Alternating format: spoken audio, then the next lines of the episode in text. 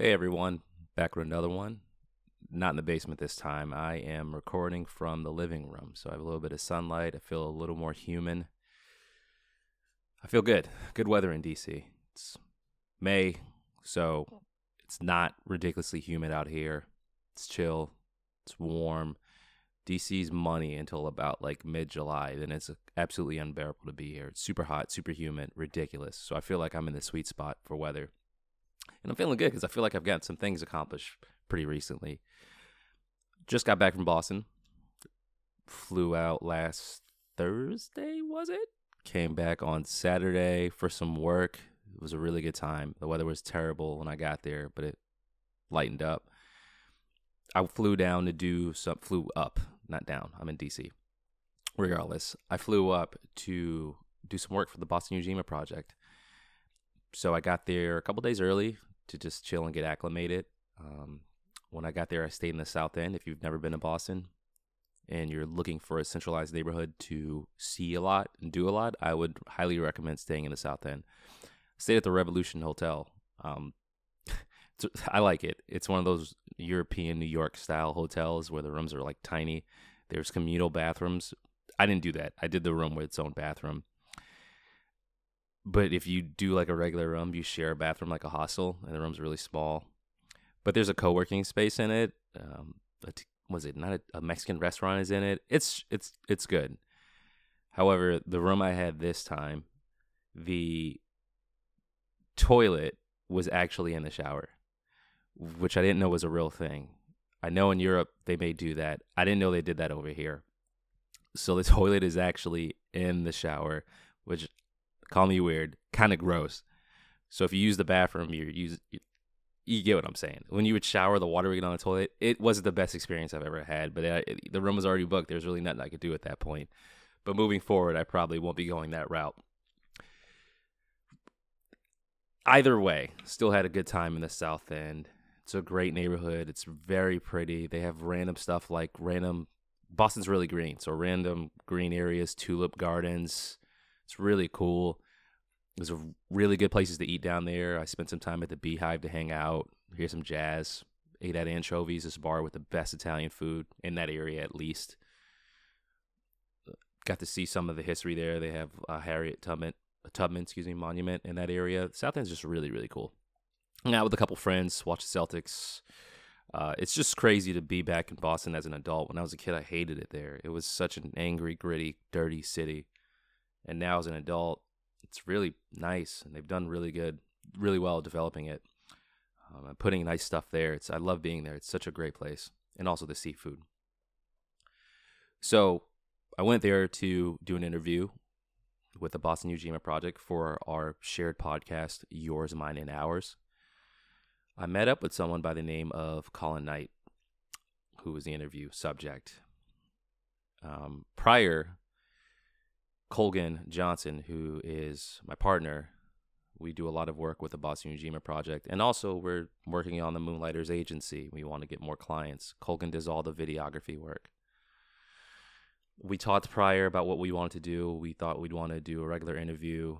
And also, since Colin, whose company I'll describe, has some outside stuff with it, we were going to get some outside shots as well. So, Colin is from Boston, moved to New York for acting, moved back. He has a business called Live Like a Local Tours. So Colin will run tours in the black part of town. Uh, Roxbury, centralized in Roxbury, there's a little bit of JP, but he wants to stretch it out.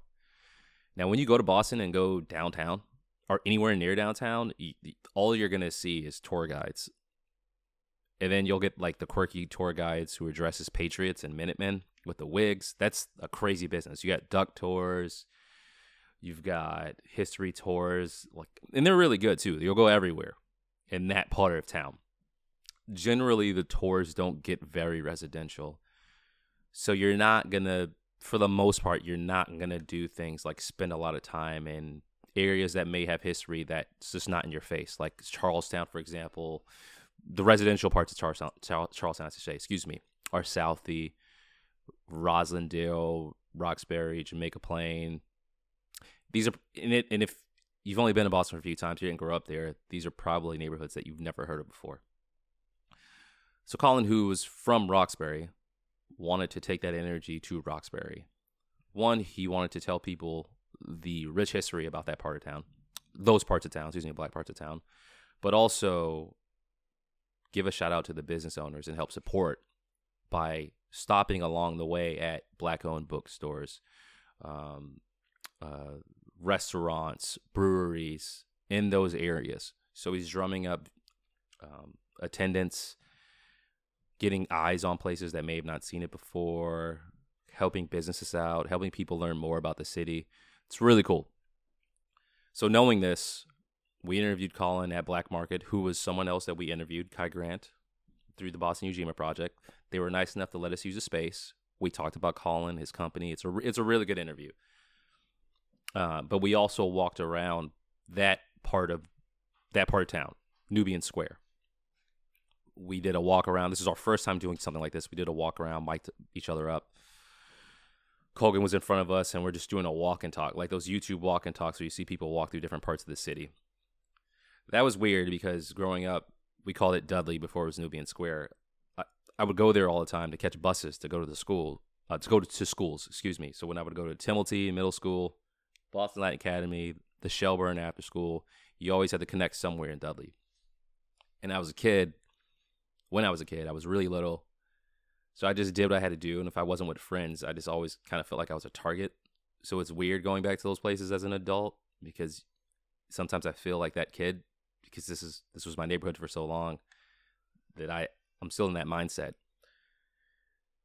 So seeing the development and seeing the change, seeing the good and seeing the bad as an adult. It's weird. It was just kind of a surreal experience. While we were walking around, we just did a quick lap from where we were interviewing through Nubian Square, just literally just like a block, a couple blocks. So we're walking by Orchard Park where New Edition grew up, uh, the Goodwill where my grandmother worked. And then we randomly down this alleyway just see like 10 people just shooting up, uh, shooting up heroin right by us. And then we see beggars, we see bums, we see winos. We see new development. We see black owned bookstores, Frugal Bookstore. Um, we see where Nubian Notion used to exist, which is now a check cashing joint. So it was it was it was interesting. It was just a lot to take in. I'm seeing my neighborhood change. I'm seeing I'm just seeing what it looks like. Um, it, it was it was it was interesting. It was different, but it was necessary because I'm I, I still feel connected, and now I just more than ever feel encouraged to want to do more for the people that I grew up around. So it was good, all in all. So we did the interview. The interview went really well. Now we just have to edit everything, which is for me the worst part or the least enjoyable part. But we got it done. We're to hook up with Colin again next time I go in town for Boston for my daughter's christening. I'll, I'll connect with them in a couple weeks and I'm to do the tour myself. But when we were doing the interview, the uh, one of the owners of Black Market was telling us how they're to have another black block party. Excuse me, not Black Party, Block Party. They had one last year, and KRS One was there as a guest. This year, DJ Premier is to be there. They saw what we were doing with Colin and wanted to get our thoughts on capturing the event for them for the block party in June. Colgan and I said, "Yeah, oh yeah, let's do it." So now we have to put together pricing and an idea for how we're going to do it. Um, and then just go from there. So more work. Work comes from work. Shout out to Stevie Hopkins.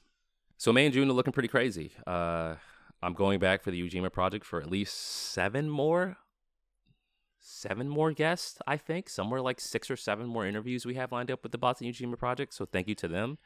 We have a potential job at Black Market with a block party.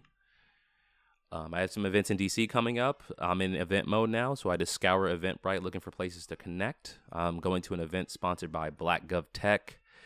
I'm going to Baltimore for a social innovation lab innovators showcase, uh, sponsored by Johns Hopkins to meet potential people, clients. More virtual events for HR professionals coming up. It's going to be busy. We got a new episode coming this week we interviewed an individual by the name of Jonathan Krinn, John Krinn. He owns a restaurant called Clarity in Virginia. Shanae and I went there for our anniversary some years back. Um, we met the owner, and he just talked to us about his whiskey club. Gave our information for the whiskey club, and when he emailed, I emailed him. He saw the my email signature in the Moonlighters Club, and it intrigued him. He reached out because of that and wanted to set up an interview, which we did. He also gave me a bottle of uh, a whiskey. So that's on Wednesday. We're going to talk to him about training to be a chef, traveling the world to be a chef, learning in France, um, having a restaurant fail, working at Booz Allen Hamilton before opening up another restaurant. How do you keep restaurants through the pandemic? What the restaurant industry looks like moving forward. It's a pretty cool interview. Well, they all are. I'm not going to tell you it's going to be bad because I want you to listen, but it's good. It's really good. So, yeah, we got interviews coming up. We have interviews publishing. I have content to release to keep everyone interested. So, that's going to be the plan. So, yeah, feeling good. Feeling some motion going, and we just got to get a little bit more going. Still looking for more clients.